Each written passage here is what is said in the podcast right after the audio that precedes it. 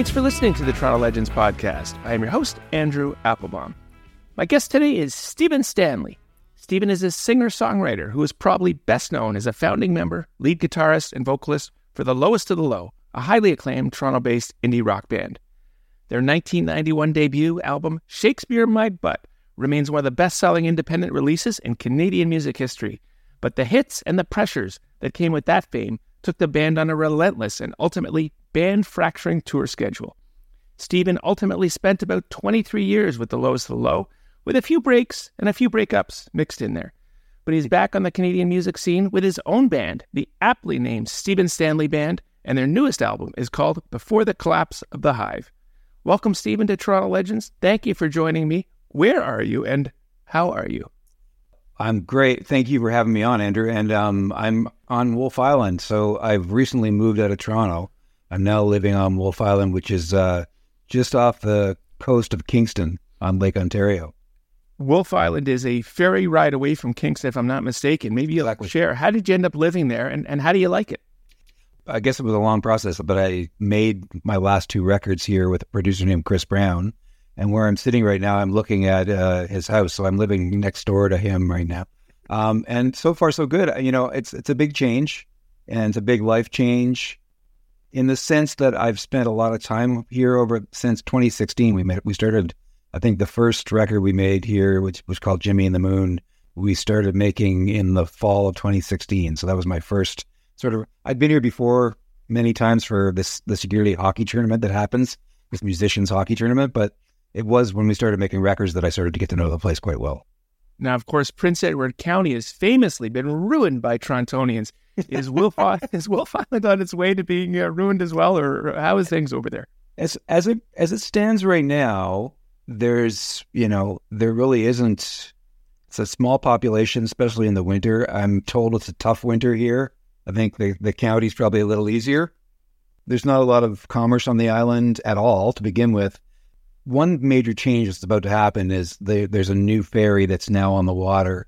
And at some point in the spring, it'll start coming into the village. I think that will change things. I think more people will start looking into real estate and, and, you know, hopefully it doesn't change things too much. It's nice that there's, just for instance, Chris Brown, who produced uh, my last two records, he bought with a partner, bought the hotel Wolfe Island, which is just down the street from us has turned it into a world class music venue. It's a great place to eat, to hang out, to all kinds of things happen there, all kinds of community things and music based things. And I think one of the reasons they did that was to try to keep it away from developers who might change, you know, turn that plot of land into a condo. It's it's nice to think that there's parts of Ontario that can sort of stay untouched, that ungentrified. I mean, I know eventually something's going to change, and that might be after my time. So well, you know, I'm not taking any credit for this. I just kind of like the way it is right now. And uh, it, it certainly is a big plot of land. It can take more people for sure. The question is, what does that change as far as the infrastructure? Oh, like you say, so far so good, and we'll see what that uh, ferry connection brings. Now, as noted, your brand new album is called "Before the Collapse of the Hive." First of all, congratulations. Thank you. Where are you in the uh, cycle of uh, promoting and touring behind its release?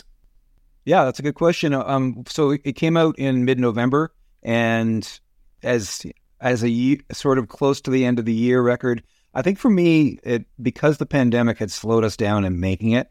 We, as I said, we made it on the island. I was living in Toronto then.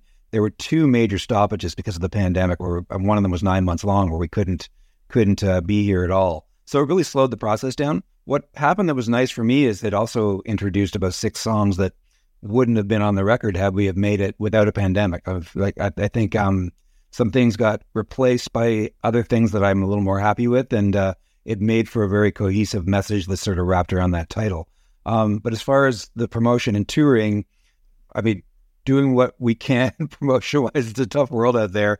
Uh, we're we're going to leave any sort of major touring until late winter, early spring.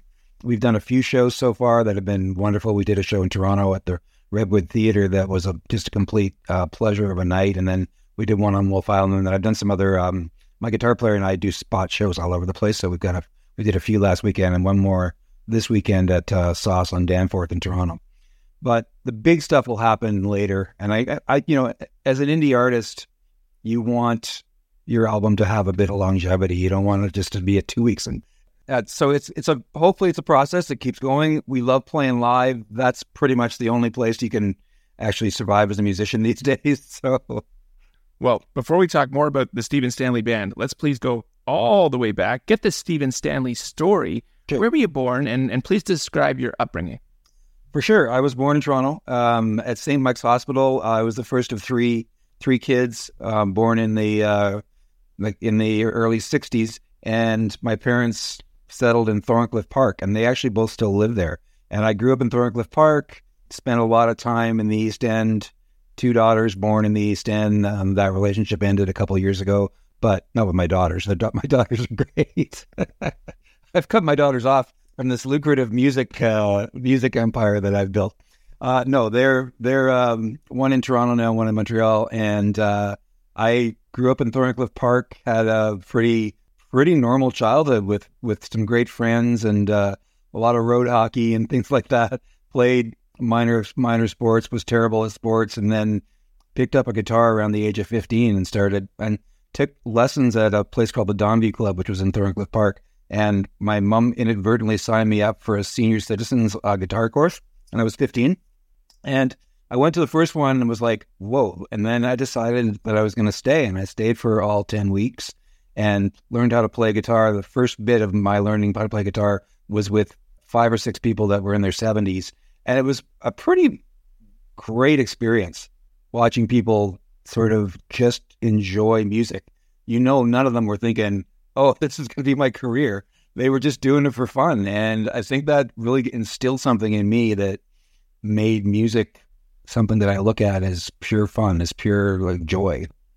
That's excellent. Well, two shout outs. I'm also a St. Mike's boy, and ah, right. we were just we were just down at uh, Massey Hall for a concert, which, as you'll recall, faces St. Mike's. So it was interesting to see it still standing there.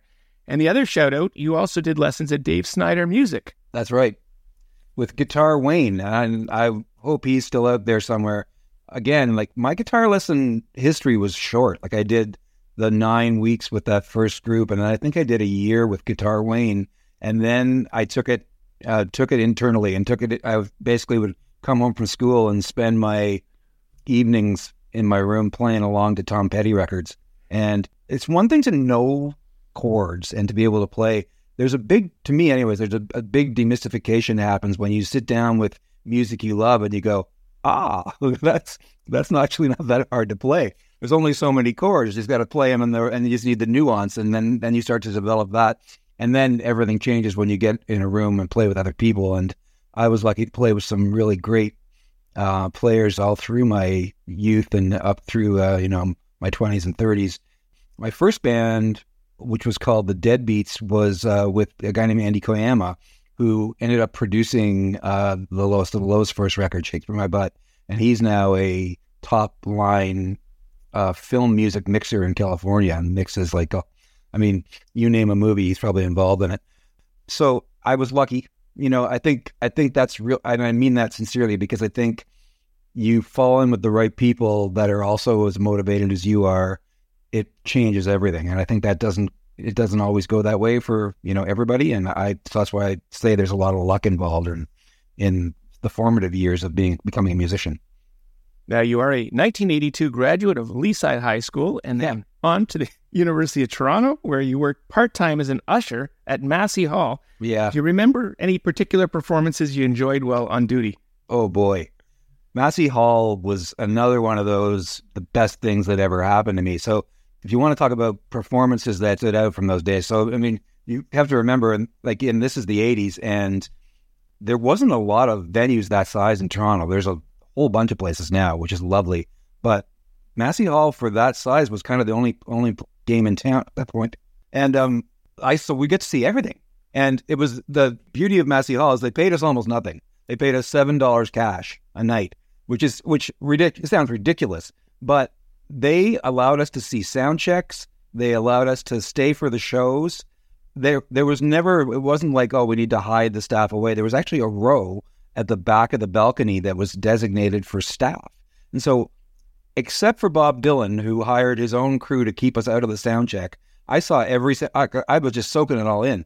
But as performances go, the Police on the Zenyatta Mondatta tour, Squeeze on um, oh, it was the album after Argy Bargy was probably one of the best shows I've ever seen in my life. It was mind blowingly good. What else? There's like there's so. Much I mean, I saw Gordon Lightfoot probably four times a year for all those five six years, and those transcended like sort of amazing shows when he was bang on, and it also was part the part of his life where things were a bit rough for him with alcohol. And uh, I remember one of the years, though, every night he was like reading his lyrics off a music stand and just really just kind of barely getting through it. But he was so loved, it didn't matter. And and you know, I mean, obviously a hard time for him, but uh, he he came through that, and and you know, as we know, he played for a lot of a lot of years after the '80s. Oh, you know what? I got I have to tell you this quick story because this was mind blowing. So Luciano Pavarotti played Massey Hall while I was an usher there, and my boss came to me before the show and said, "I've got a special assignment for you." And there were 200 seats on the stage behind Luciano, and I got to be the usher on the stage for those 200. So I was on the stage behind Luciano Pavarotti as he was singing his arias. At the end of the show, my boss again comes to me. And just kind of standing at the stage door. Luciano's gone off, and they know he's coming back out for another sort of curtain call bow. He says, Once he comes out, give him this. And he hands me a bouquet of roses that I swear to you was from my toes to my chin. It was the biggest thing I've ever seen. And I had to go on stage and give roses to Luciano Pavarotti. And I got his autograph from my mom afterwards too. So that was pretty fun. And and seven bucks. And seven bucks. I know. It's like I told you I'm lucky. Uh, yeah, so but Massey Hall with Lowest Low was was a completely surreal experience. We uh, had so much fun that day. It was um, you know, it, my my friend who uh, passed away a few years back, Dave Bookman, introduced us, and it was one of the most heartfelt things I've ever heard in my life. It was just so beautiful. The audience responded in kind. They were on their feet for the whole show. It was a wonderful show. My daughters were right in the second row in front of me, which was what made it all the more special for me. Yeah, it just it just oh, and we had a an Australian band that we'd known for years called Weddings Parties Anything opened, and in their set that they they played that night, which we we were Ron, Dave, and I were back, backing them up as their backing band. They asked us to leave for one song. We didn't know what was going to happen. Standing on the side of the stage, and they did this song that I don't think they've ever recorded, but it was all about meeting us for the first time at Lee's Palace in Toronto, and it was just, I mean, it was just mind blowing to have that happen. And uh, yeah, it was just a perfect night. And then we we went after the show. We went to uh, Graffiti's in Kensington Market and partied till the sun came up. So it was a real good night. Great experience. Now let's talk about Lowest of Low. You spent yep. a grand total 23 years in that band from 1990 to 2013, with, as I said, a couple of breaks couple and breakups breaks. in between. So let's start in 1990. I understand you formed the Lowest of Low out of the ashes of a group called Popular Front. That's true. Ron uh, Hawkins and Dave Alexander and I had a band called Popular Front that I think at that point had grown to like a, a seven or nine piece band. We were trying everything just to get some traction. We knew we of, we knew that the, the songs were good and that we were certainly players, but nothing was happening. And I think that was at that moment we sort of thought, well, maybe it's maybe it's us. We maybe shouldn't be playing together, so we're we're going to probably call it quits. But before we did, Ron had written, I think, um, you know, probably two thirds of the songs that ended up being "Shakespeare My Butt," and decided that we would go into his basement and just try to record them with two acoustic guitars and a snare drum a tape which is, I think, at least partially lost now. There, like, there are some of the songs from that re- remain um, that they may have. I'm not sure, but but we did that and then started playing in that formation live. Ron had been the bass player in Popular Front. He moved to guitar. At this point, we were just playing sort of as an acoustic thing, and we were hitting open stages like free times. And uh, we landed at a place soon, soon after that. A guy named John Arnott joined on bass and then we landed at this place called the Blue Moon on Bloor and did this cycle of five shows a week, once a month for about nine months. And that went from like zero to a million. And just, and all of a sudden we were like one of the sort of toasted live bands in town and people wanted to see us. And then after that, it was just, it just became a crazy roller coaster. We went on the road with um, a British band called the Jazz Butcher and everything started to explode across Canada too. And as you probably know, CFNY was playing that record like there was no tomorrow. For two years, we were the most played Canadian band on the station. And that also was playing into Buffalo. So it just created this entire massive audience that wanted to see us play. And, and it, we, we would joke often because it literally like, you know, you, people would say, well, you maybe shouldn't, shouldn't do another show in Toronto. There was literally no number of shows that would, would hurt us in Toronto. We could just, in those days from 90 to 94, we could play, you know, three times a week in Toronto and it didn't matter. It was big local radio support, Yeah. word of mouth, and you were playing upwards of 250 shows a year Yeah. during the height of your success. Stephen, when you look back, can you even believe you were touring that extensively and playing that many shows?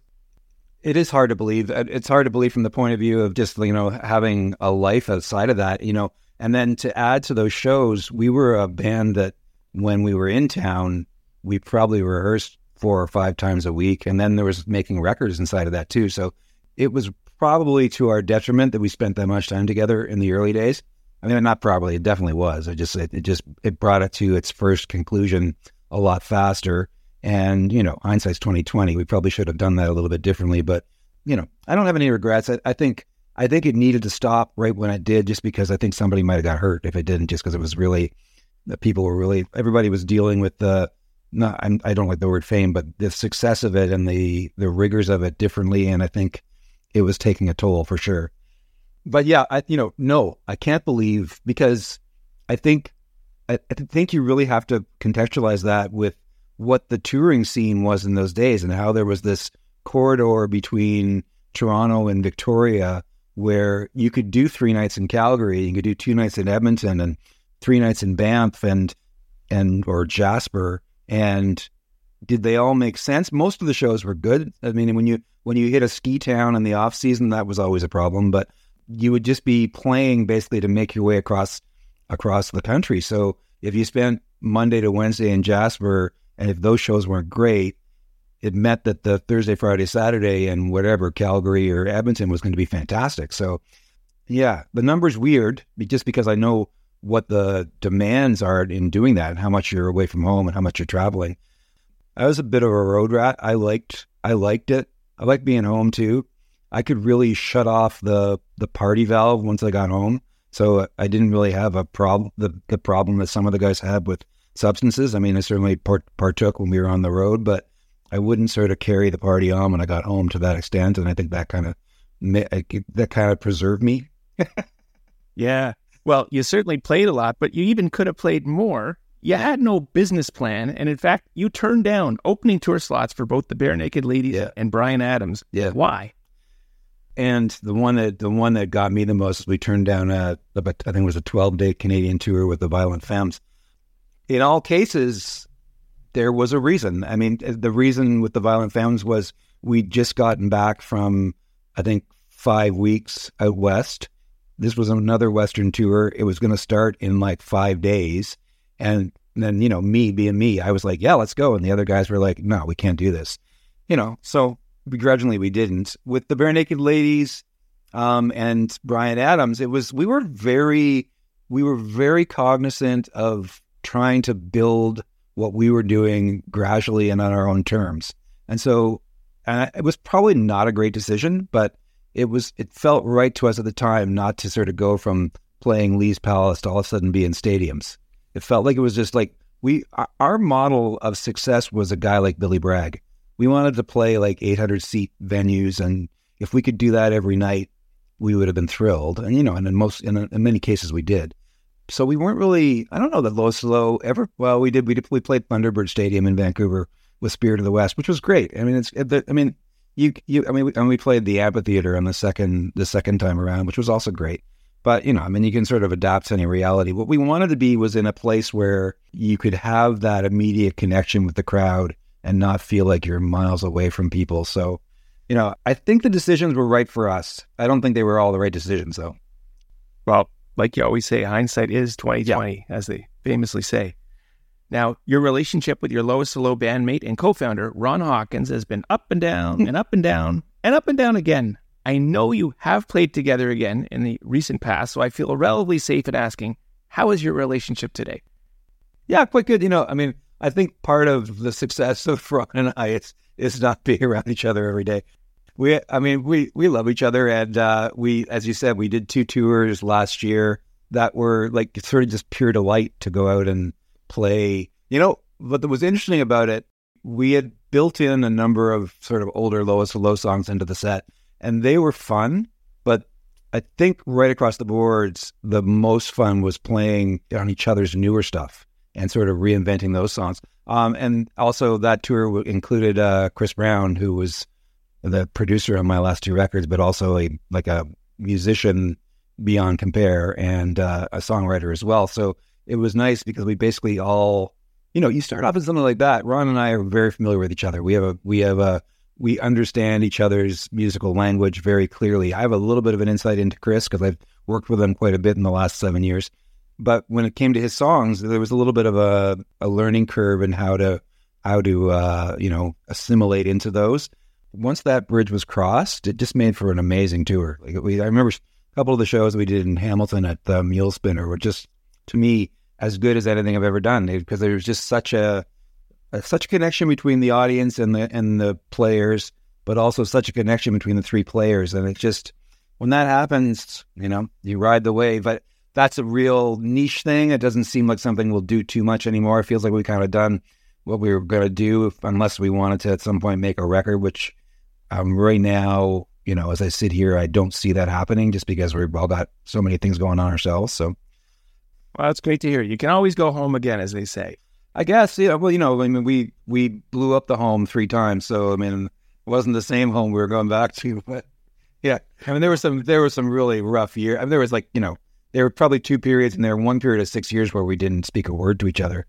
And there was a lot of, you know, like I said for, from talking about the early days, when you spend that much time with people, things are going to happen. And, you know, it was often just by the seat of our pants. We weren't touring in the lap of luxury. We were always, for the most part, I think we did one tour in a tour bus, but for the most part, we were in vans. And for the most part, there were, you know, every tour would be some white knuckle ride where you felt like winter was going to take your life. And, you know, it's like there's a lot of things about it that are fun. The shows are amazing, but you have so much time every day just to kill. And, you know, it's tough. Well, when you look back, so Shakespeare in My Butt from 1991, we're over 30 years later. I mean, it was a real rocket ship. You've called it both an albatross and a gold medal. What do you mean by that? And, and do you still feel that way today? I don't, you know, and I think that I said, I believe I said that when I was still in the band because uh, at that point, anyways, we were really about sort of moving on, and there was a need to play the older stuff. And I think, I don't think I'm wired in the sense that I can play the same thing for 30 years and just kind of, you know, like I think Mick Jagger can get up and play Satisfaction tonight and will have the same energy and power, you know, behind it that he did the first time he performed it. And, you know, more power to him for being that wired that way.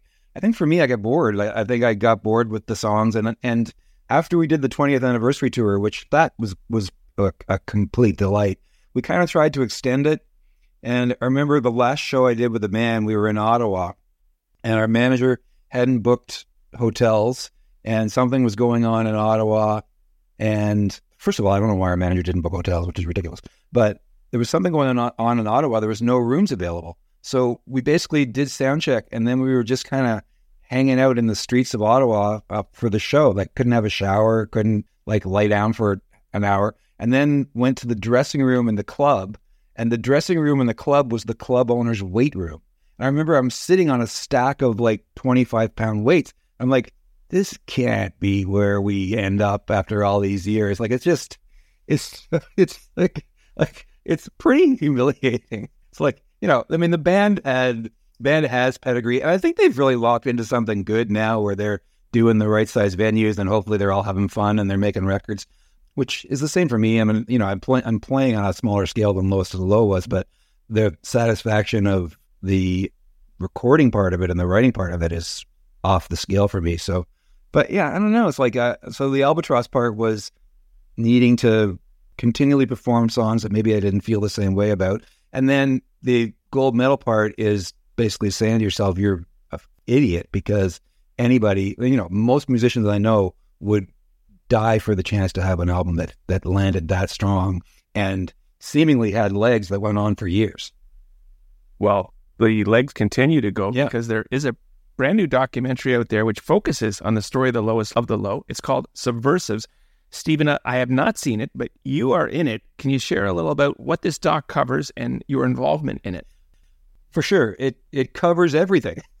it really is. It really is a complete history of the band, and it's a long documentary. Um, you know, because of feeling, you know, like I I really think I've uh, buried any external or internal hatchets that I was that I was carrying around as far as the band goes. And so I was happy to participate. I think I did four interviews. Um, Simon Head, who made the film, is a wonderful guy, and you just knew when you talked to him that his goal was to tell an honest story about what had happened. And I think, you know, I mean, I don't know that we get really down into the weeds. There's, there's, uh, there, you know, some of the more troubling things are alluded to for sure. But I think it's a nice take on what those years were for me, and then what the band is doing now. So you know, and people that you know, I think it's really a, a probably a a fan facing documentary. I don't know if it I don't know if it uh, is something that anybody that doesn't love the band will will get much out of. Maybe I'm not, that's really hard for me to say. There was a companion piece that um, Ron and I did uh, sit down interview, and we talked song by song through Shakespeare in My Butt.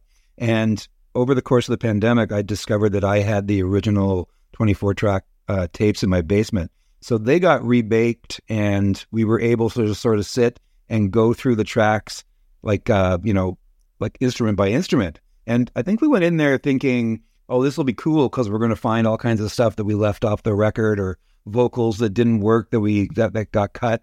But we found one guitar solo that didn't make it on the record. So I think that was a a comment on what we were as a band at that point. We were really well rehearsed.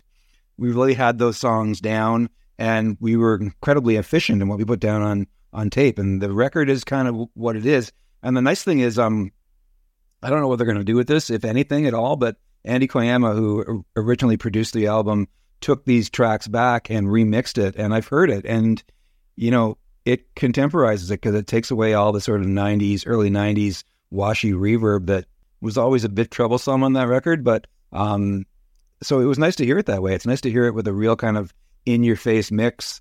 Um, and I hope they do something with it at some point because it, it's, uh, I think people really like it. And, and I know part of the issue is I think Ron feels that they've, you know, dipped them, their toes in that well so many times that putting it out again is just like basically, you know, detrimental to the progress of the band, which, which may be true. But anyways, it was nice. It was nice for me to hear that, hear it, hear it, and go through that experience. But the the companion piece is like a one hour thing you can find online where we talk solely about Shakespeare My Butt. And I thought that was a really nice look at the history of the band. That's great. Well, it must be very validating for you and very gratifying, as you say, to realize, hey, everything we did made it in there and uh, still holds up today. Yeah, there was a real, I mean, way more organization than I thought I would have thought we had back then. It was very precise. If you're enjoying this Toronto Legends interview with Stephen Stanley, please check out the more than 200 additional episodes available anytime. We got Blue Rodeo's Basil Donovan, Glass Tigers Alan Frew, The Boxes Jean-Marc Pisapia, Strange Advances Drew Arnott, Men Without Hats Ivan Doroschuk, and crooner Matt Dusk. How they did it directly from the Toronto Legends themselves. All episodes available 24 7, 365, wherever you get your podcasts, or go to torontolegends.ca. So to move us forward, how did the lowest of low finally end for you, and how did the Stephen Stanley band begin? Yeah, so you got a bit of a hint of that with, with that 2013 show in Ottawa when I was sitting on a pile of uh, 25 pound weights. that was that was part of it. There was a there was an argument that happened about making a. We were in the process of doing pre-production on a on a record, and I think just things got out of hand, and and things were said that I wasn't happy about, and I felt it was, and you know, coupled with the idea that I I wasn't feeling it live anymore. I wasn't feeling, and I I had written a bunch of songs that ended up on my uh, first album with my new band, which is called Jimmy and the Moon, and I really felt like low, the guys in the low weren't even interested in hearing them, and that really kind of rubbed me the wrong way. And because I knew they were good, and I, I knew they were they were worth they were worth uh, somebody you know, investing in. And then I realized that that was going to have to be me. So shortly after that, um, I'd been playing with Chris Bennett, who's the guitar player in my band, for a, a few years prior to that in sort of various other projects. So we started to formalize that. Brought a guy named Gregor Beresford who was only on the first record and in on drums, and then uh, first at first uh, a guy named Kevin Lacroix was playing bass, and he's an awesome musician and an awesome guy. And right when we started with him, he got asked to play guitar in Ron Sexsmith's band, so he wasn't going to be available anymore from a timing perspective. So we uh, ended up with a landing with a guy named Chris Rellinger, who's been on both records. So yeah, that's kind of the, I mean, the, that's how it formed, and I think it really. The, and originally, we carried a real lowest to low work ethic to it, and we rehearsed at least once a week, every week, and I was writing a lot of songs, and we were going, we were adding them and playing live a lot, and just trying to, you know, figure out what it was like to be a band. And I think you know, it really changed for me when I started doing uh, solo and duo shows because then I then I started to get comfortable as a, a front person. I don't think I was at first. You know, it's it really is so different moving moving one position from the guy on the left to the guy in the middle. It really does change your perspective, and there's a whole different set of uh, parameters that you need to you need to follow to be good at that. And you know, I mean, I'm hoping I've gotten I'm hoping I've gotten better. I've sure I sure feel more comfortable now. I love the experience. I think I was a little bit daunting at first, but I love being there and, and I love connecting with people and I love telling stories. So I love the whole idea of the banter that goes on inside of a show and and I think it's built something that way. Now your new album is called Before the Collapse of the Hive. I'm going to trust that you have done the research, Stephen. Neither of us are scientists to my knowledge. What does Before the Collapse of the Hive refer to? Well, in in the research part of it, what it refers to is is um there's this period you know you know that period in like I think it's maybe a bit later now, but it used to be like kind of the end of August. Now it's probably in September where you just get these kind of uh, wasps and bees just seem like they're like just going they're going nuts. They're like just flying around and it it really is true. It's just before the whatever hive they've been a part of is, is about to come down and they're it's kind of just the last gasp of life. And if if they if you get stung at that time of year, it's very random. Apparently, it doesn't doesn't have any purpose. They're not protecting anything. They're just kind of disoriented and trying to figure out figure their next move. They're quitting their band and moving to another wasp band. Um, so that's what it means in sort of the context of the song that it comes from, which is a song called Hornets. But for me, it became a line that really described everything that this album is, which is about you know the the world around us right now feeling really tenuous. And I really like the idea that it was before the collapse of the hive because that feels a little bit hopeful to me that there's maybe still a way out of out of uh, what we're dealing with. I know it'd be easy to say that right now it doesn't feel that way, but uh, but I think you know as long as we're still here and we can still talk about it, that there's still a chance that things can turn around. And you know, and I think a lot of my focus is is beyond my generation and on my d- daughter's generation and and what we're leaving behind for them. And I and I know my my daughters are both very uh, you know cerebral and intellectual people and and they're they're having a hard time with it. It's just it's it's it's not a it's not great. It's not I mean you know like I think I think we're robbing a lot of younger people of a real sort of pure childhood because there's just so much pressure in so many different ways that I don't think that I dealt with at that age. I mean, I know some people had a harder childhood than I did for sure, but I've I've kind of felt like my childhood was as it should be, like as a, you know, being able to, like I said, go out and play road hockey and not really worry about too much else. So, yeah, well, these are unprecedented times. They're mm-hmm. crazy times. Now, Stephen, you and I are both of a vintage when we remember when albums had a theme. Yeah. Do do all eleven songs from this album tie together into a particular theme? Yeah, it's not a concept record, but I think both my albums have sort of were loosely based around a theme. So there's a couple songs we left off this record that will end up being a part of an EP that we'll do in the new year. That you know, to me, they they still support the idea, but they weren't exactly what I was trying to say. And I think that you know, I mean, I, I think I fall into that uh, ass backwards. Like I don't think it was like I didn't set out to say I'm writing these eleven songs. It wasn't like a Pete Townshend thing where it's like we need a song that talks about Uncle Ernie. We just uh, it was just sort of eleven songs happened, and they all kind of felt like a part of some thematic thing. And then you know, there's a lot of grasping at straws from my point of view on that too, because I'll you know I'll put something on the record and and kind of justify it by saying, well, yeah, this is kind of like, this is kind of what I'm talking about. But I mean, in the end, it doesn't really matter because like a, it's a collection of songs. To me, there's a thematic that runs through the record that really is based around that title. Even that, the title wasn't obvious to me right from the beginning. And it took a while to sort of arrive at that. When I did arrive at it, it was like, oh, yeah, that's perfect.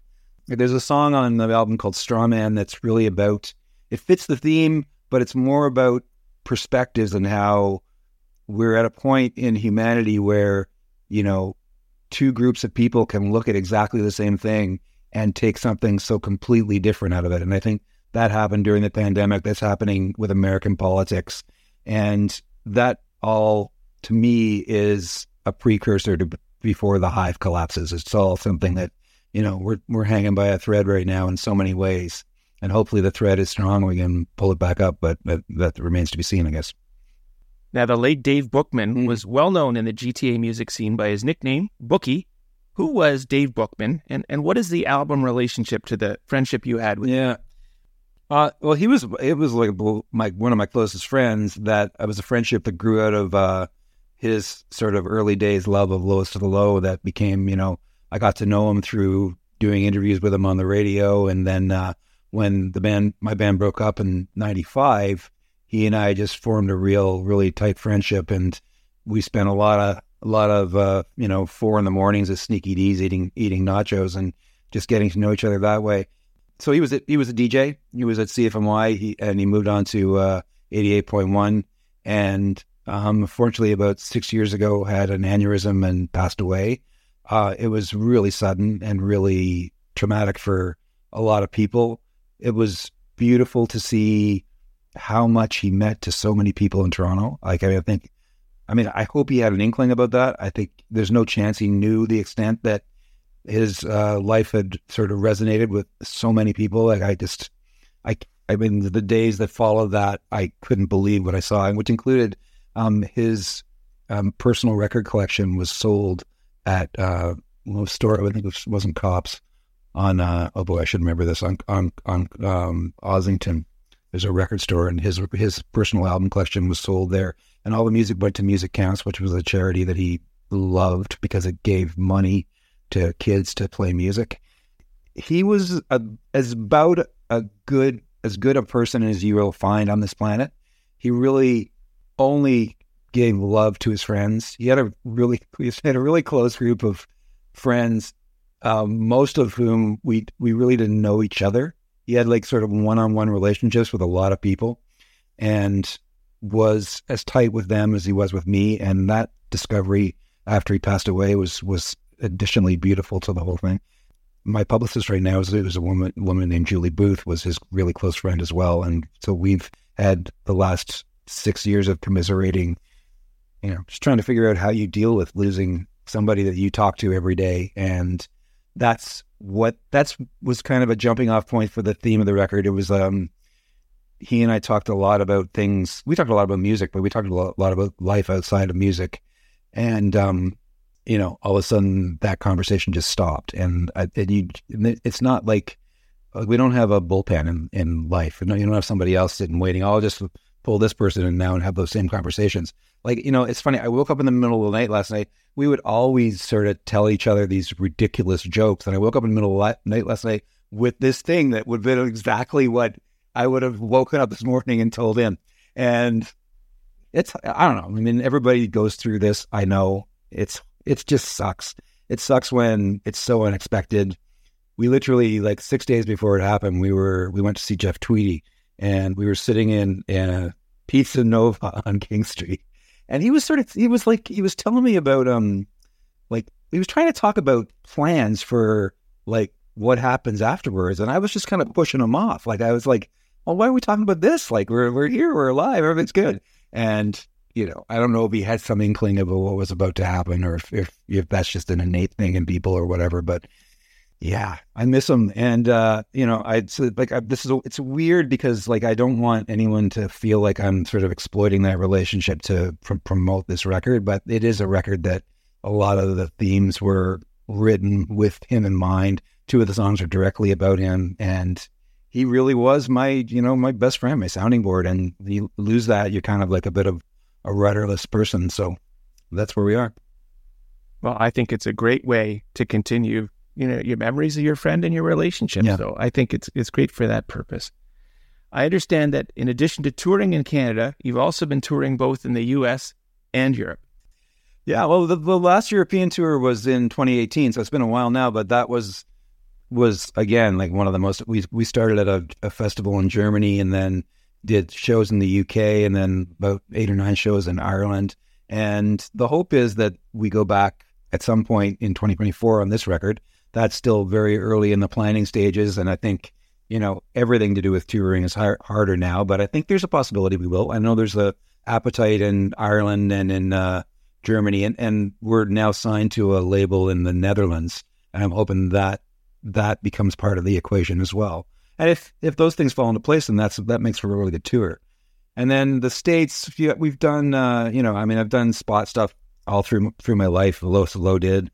I've done some solo stuff there, not as much as I'd like to, but I, I think um, we did a couple of the BHS shows with Ron and Chris there as well. And uh, I hope we'll get back to at least Buffalo.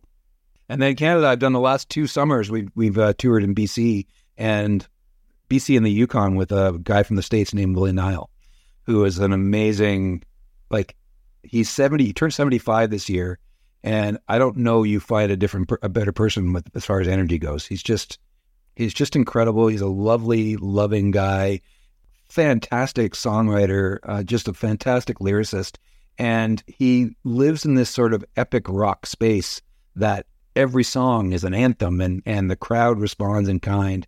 So it was a pleasure playing for that crowd for the last two summers. So I'm hoping we kind of, you know, parlay that into something of our own too. Now, in the early days of playing live with The Lowest Low, you proudly attempted to never introduce a song the same way more than once. Do you still try to bring a unique intro to each of your songs coming from the Stephen Stanley I, Band?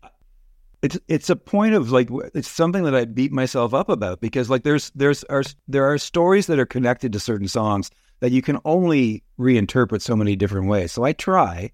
Sometimes there's a similarity. I usually I usually will judge it now based on where are we playing. Like if it's a crowd that's seen it before, I try to do something different. But you know, yes, you're right. There, that was like I don't know why that happened in Lowest of Low, and you get an education because like when we got a chance to sort of play multiple shows with bands like the Cadillac Tramps or with uh with Billy Bragg, you realize like that the banter, albeit it sounds completely fresh and completely inspired, is incredibly rehearsed. But I remember we would come off stage after a lowest low show if somebody had said something that got said the night before. Because sometimes something happens at a show where you you make some comment and you're like, oh my God, that's gold. You got to say that again. You'd come off stage and the rest of the band be like, what was that all about? no, you can't. What, are you, what are you doing? You're, you're embarrassing us. And like, well, no, no, no, the people here tonight didn't see us last night. Doesn't matter.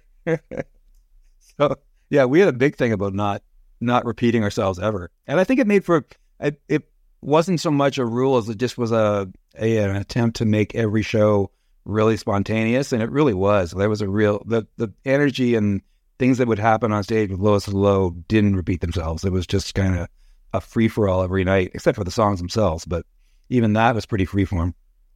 Well, as noted, you were touring extensively and you were really big in certain regional pockets. Why were the Lowest Low so particularly popular in Buffalo, New York?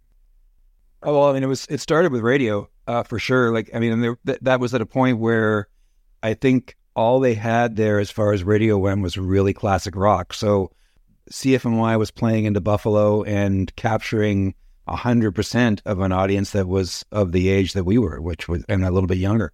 So the first time we went there, we played at a place called Nietzsche's, which to me probably if if it had 300 people in it, it would be packed. They put 600 people in the room that night, and like we didn't know what to make of it. Like like we were like we'd never been to Buffalo before. Those were days when crossing the border wasn't as big a deal. It became a huge deal, as you know, afterwards. And like to this to to this day now, it's almost prohibitive how much it costs. Like for a band of my size, you know, I've got a I have a, a permit for the uh, year that ends in May, so I've got to I've got to get down there and do a couple shows before that that expires because it's just too expensive otherwise. And then as a, as we've been talking about, we were a good live band, and I think it resonated. And I think the the funniest part about it is that the songs that were really about Toronto resonated with people in Buffalo. I think they're the thematics. I think there's a, a theme of the working class part of both these cities that really, you know, is universal. Well, it makes sense. We have to go to Buffalo to watch our Leafs play, so it would make sense to go to Buffalo to see Lowest the Low. Now, Stephen, when you talk about Toronto neighborhoods, Yorkville is certainly well known. Mm. Apparently, you feel that the connections of your grandfather's Yorkville job location to Neil Young may explain your destiny to become a singer. So that's part of my onstage stories that I try to connect. My grandfather indeed worked. Um, he was uh, he was a banker and uh, was diagnosed with cancer in the early '60s and was laid off by the Bank of Montreal and decided he wasn't going to just sort of do nothing to finish off his life. And uh, you know, I've been thinking about that part, and I gotta I gotta hit my dad dad up with some questions. My dad's a very silent man, doesn't talk much about this stuff, but I want to find out because I like the idea that my grandfather being quite ill went and got a job. I started to realize, oh, it might have just been out of necessity. Like, might have been out of like a financial necessity to keep working. So he was working as a sporting goods in a sporting goods store as a clerk, and a night clerk, and he their store was downstairs, and upstairs was a uh, club called the Mynah Bird, a coffee house, and that's where Rick James and Neil Young did their first shows in Toronto together, and in the band called the Mynah Birds. I know this because my uh, my dad's younger sister and her husband would go down and see these shows and would visit her dad uh, after the show or during the show. And you know, I like the idea. I like the idea. You know, I mean, I've only seen pictures of my grandfather, and I guarantee you, he was not a fan of Neil Young. But the idea that he was working under Neil Young, well, uh, this was all going down. So my my tenuous grasp of the connection is that's my that's my foray into music was my grandfather being under Neil Young's feet as they were stomping on the floor. And finally, under the lessons learned section, if a weed smoking session goes badly, is yogurt really the answer? Where are you getting these stories from? Got, oh man, that is so true. That's funny because like I didn't even know that, that story was out there, but that's awesome because like that's totally true. It was a, it was a it was a gig in Saskatoon. No, it was in I was in Regina actually, and uh, the show was over, and somebody had given our road manager um, some marijuana. This was the '90s; it was still illegal then. And Dave, the drummer, and I sm- smoked it, and both went into like sort of like this sort of overdrive. And Dave was like, "Oh, I, I, know what to do." And he we we go to the variety store that's open 24 hours, and we each get a tub of yogurt, and he it didn't do anything. Surprisingly, doctors don't recommend this. Not recommended by nine out of 10 doctors. Oh man, I actually ended up in the hospital because I they, and, and it, the the cure was literally like I think acetaminophen, where it, it slowed my heart down because I, I went into some sort of AFib situation because it it was a it was hydroponic and it was must have been laced with something because like we didn't even I mean I think we just had like, like a couple of hits of it and we were just like toast like it was really scary. But yeah, you that's where my not fired it. Where did you get that one from? Where's where did you where did you read it? All good things come from the source. Okay. You uh, you you told it elsewhere, and uh, I picked up that's on awesome. it. So good that it can live on. Stephen, I want to give a shout out to Christian Noel Peterson yes. and his 15th annual Christmas album, Christmas Around Town. Christian was recently on this podcast, and I understand you had Christian on your radio show. Not yeah, he played. He's on this week's show actually because this is my annual Christmas show, and so I, have not met him in person yet, and we've we've talked a little bit every year because uh, he makes a Christmas record every year, and these this is not throwaway stuff. These are like really well written songs, and he's working with the Curry brothers that are two of like literally my favorite players in the in the province of Ontario. Like, they, uh, Rob Curry is a guitarist beyond beyond most as far as the quality of notes he chooses and what he plays. And, and Andrew is is brilliant on a number of instruments. And Sean William Clark's involved in that too. There's just all kinds of people that I know really well and love. So at some point we're gonna we're gonna have to meet. But I love Christmas music, and the Chris my Christmas show every year is my favorite show. And for some reason that I can't explain, I've never written a Christmas song in my life. Like my I grew up on the best of the best, my dad's vinyl collection uh, of of Christmas music is unsurpassed. Like it, so, I've been around it my whole life. I crave it during the Christmas season, and I love doing the Christmas show. So having a, a tenuous connection to somebody that is that steeped in it, I just like I marvel at it. Like I want to know what the secret sauce is. I'd like to write one. That's great. Well, you put it on your to-do list for yeah, sure. Yeah. So again, the new album from the Stephen Stanley Band is Before the Collapse of the Hive, and you can go to stephenstanleyband.com for more info. Now, is it all hands on deck to promote the new album, or are you already working on what's next? You know, it's all hands on deck right now. Yeah. What's next is kind of, you know, I mean, I'm not totally sure what's next, but as far as another record, but there's for sure the songwriting part. There's there's already songs, and I'm not focused too much on them. I, there's I've I think they've all been played once or twice live, but I'm not. I'm I'm really kind of focusing on the the new record. We're going to do an EP in the in the spring, and with some extra songs that that weren't on the record, and then we'll see what happens after that. You know, I got to say, it's a real. It's for anybody that's putting out an album, like you know, major kudos because it's not it's not easy and it's not financially easy. And if you're completely indie like I am, and and everything's sort of coming from you, I did an Indiegogo campaign and got amazing support, like unbelievable support. Still, you know, a lot of a lot of it's out of pocket because there's just the expenses and trying to put a record out are are huge when you're manufacturing and you know complain complain complain. I'm not complaining. It's a it's a it's all a privilege that I'm happy to that I'm still able to do it. But big kudos to anybody that puts out an independent album because it's uh there's so much that goes on behind the scenes that nobody realizes and it's really a trial and tribulation. So yeah, my focus is there right now. Sometime in the new year, it'll switch to something else. And I'm not sure what something else will be. I don't know. I don't know if I see myself going down this road again with, I mean, I definitely see myself making music. It might just be more make it, put it out on the social platforms and let it, leave it, leave it be and, then move on. So we'll see. As you say, enjoy the current album. Yeah, exactly. Are you on social media, Steve? Yes. Do you like your fans to follow you anywhere in particular? Most most of the stuff I do is Facebook and Instagram. I, I bowed out of uh, Twitter or whatever it's called now. X. That just was a little bit. It was too much of a, a horrible experience reading stuff on there. I, I can't I can't look away from stuff like that. So the train wrecks. So I got I just decided to let it go. So Facebook and um and Instagram. Excellent. Well, it was a real pleasure to meet you and to hear all the stories behind everything you're working on, and looks like you made a nice transfer to Wolfe Island. So I want to wish you continued success. Thanks, Andrew. It was great talking to you today. Appreciate it. It was my pleasure to have you.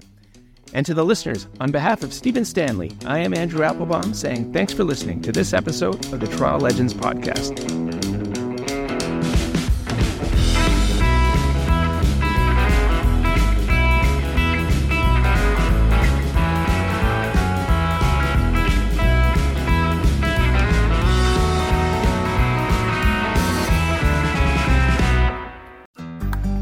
Looking to make the most out of this life and optimize your personal wellness? Then check out the Natural Man Podcast. Join me, host Mike C., as we explore all areas of human wellness physical, mental, and emotional. Learn strategies to optimize your own well being and be in the driver's seat of your own health. Remember, your doctor works for you. Learn biohacks, neurohacks, ways to improve sleep and ways to optimize your body and your mind. Check us out on Apple, Spotify, the Fountain app, and at naturalmanpodcast.com. I'm Andrea Askowitz. And I'm Allison Langer. And we are the hosts of Writing Class Radio, a podcast, but we are so much more. We have writing classes. So if you are looking for live online classes where you can join a community, write to a prompt, get feedback, and get better, check out all our classes at writingclassradio.com. And listen to our podcast wherever you get your podcasts and at writingclassradio.com.